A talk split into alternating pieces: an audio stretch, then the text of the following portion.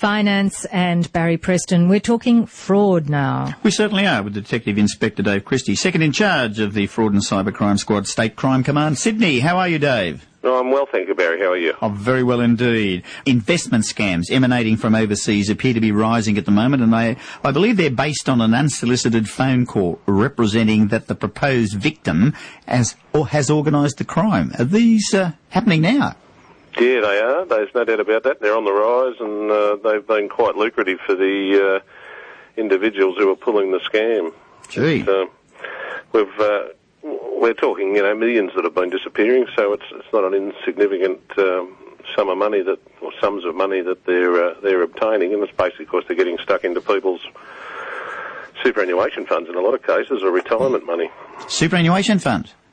Gee. Yeah, well, you know, superannuation, I guess money that's been, um, uh, is going to be utilised or has been utilised for uh, superannuation savings, etc. But, uh, yeah, there's, uh, it basically gets down to the fact they're, they're quite often calling from overseas.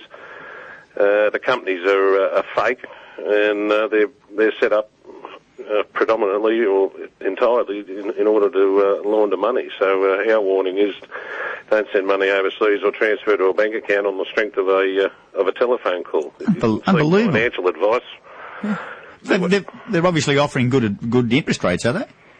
Uh, I think they're fairly uh, fairly competitive. They, uh, as a rule, it uh, always is to uh, to get you in. But uh, at, at the end of the, you know, I mean, they they're like all fraudsters. They're fairly plausible, and they've got a nice glossy websites. And but uh, people have lost tens of thousands, and as I say, in some cases, uh, millions, Gee. which is um, very unfortunate. But, uh, probably the, the best tip we can give out there is that the ASIC maintains a list of uh, companies that have got an Australian financial um, services licence. So if you don't have an AF, AFSL, uh, a company can't offer financial services in Australia without one. So the first thing you would be doing would be uh, checking to see whether those credentials are in place. But uh, yes, they're. Uh, don't send money overseas without seeking advice and making some necessary or taking some necessary precautions. Things are getting a bit tough out there, as we do hear and read in the press and listen, etc., etc., and see on the television. Emails join our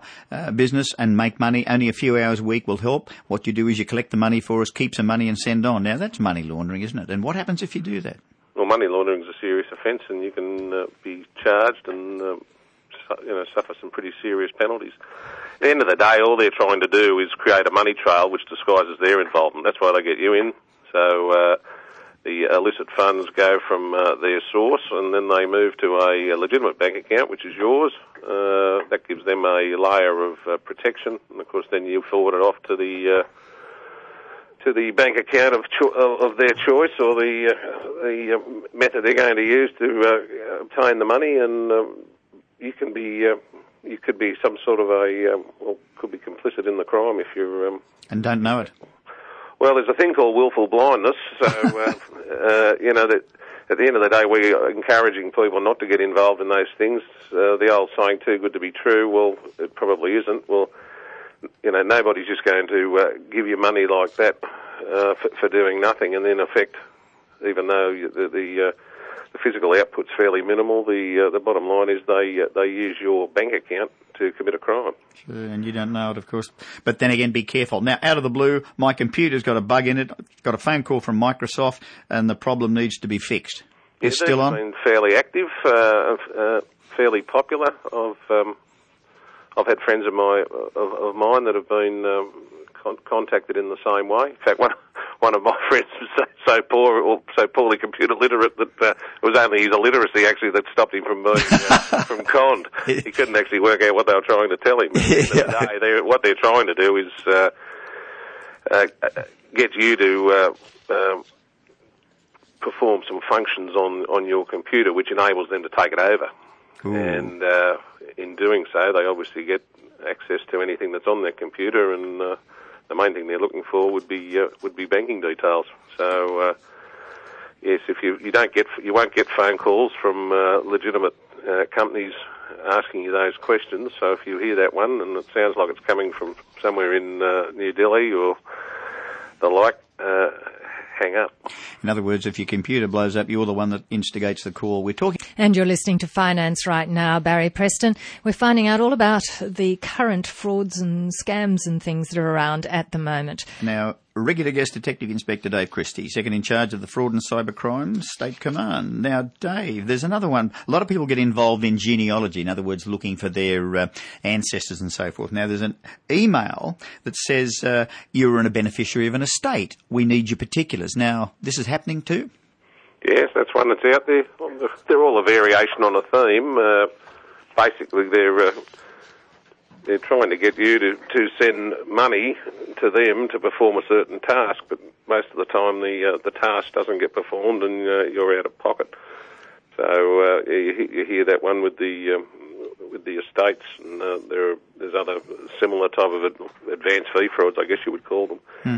But uh, at the end of the day, most people have an idea of uh, the uh, relatives in the family, and uh, I guess the hooks there with the with, with large sums of money, and uh, you know, a, a call from out of the blue. My God, I'm going to become a multi. but, uh, uh, reality has to set in now and then. So, well, I guess we encourage people to uh, take a step back and uh, just give it uh, some serious consideration before they rush off to send their uh, fifty dollars or a hundred dollars offshore somewhere uh, on what really is nothing more than a a, a punt. This one tugs at your heart. This one says there's contact from overseas indicating that a family friend is in urgent need of cash and usually send the money via Western Union. Yeah, well, I guess that there's the key. Uh, if we, if you, as soon as you hear Western Union, with no disrespect to Western Union at all, but the uh, the fraudsters do tend to like to use Western Union for offshore money transfers. And look, at the end of the day, we you're not going to be contacted by people asking you to do those things for legitimate purposes. Um, I guess it, once again, it's a case of uh, knowing what, what's happening in your world. If we're talking about relatives being overseas, etc., but it really, once again, it's just another form of an advance fee fraud. Uh, unfortunately, people do get uh, fooled by it. A lot of the times, it, it, will come in the form of a, particularly the you know the romance style scams, where the uh, some people have been corresponding uh, on the internet, uh, you know, in, on one of these uh, social networking type sites, and they're on their way out to meet, and all of a sudden they get delayed in a similar circumstances where there's been a health issue or whatever it is, and then the money starts changing hands to get them out of hospital, get them out of the airport, get them to wherever. Uh, and of course, once the uh, money starts changing hands, you've been had. But of course, from our perspective, very difficult to follow any of those things because uh, it's it's happening offshore and they're very expensive operations to try and mount. So, you know, you, in in the main, you you you'll do your money. Motor vehicle advertising, crooks duplicating motor vehicle advertisements, and a and a scam. So, how does this one work? Just, I'm sorry. uh, mo- motor vehicle advertising, where crooks are duplicating a motor vehicle advertisement, and uh, you send the money, and there's no motor vehicle.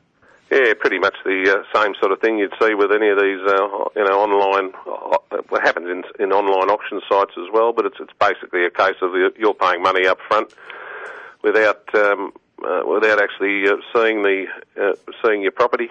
Um, I I guess the best advice there is to start, you know looking at your uh, the, the security measures that are in place. PayPal have uh, some fairly tight security measures, but you you you're probably in in more dangerous ground if you're going from electronic funds transfer, etc. But really, if you try if you're going to protect any money that you're uh, you're sending uh, in, in order to purchase something, you really need to make sure you play very closely within the rules that are set down by the providers. So once you go outside of those, you can be uh, you, you struggle to get your money back. But most of the time, they're uh, uh, they're there for a good purpose, and as I say, stay within the rules in relation to the way they want you to work, and you'll be right.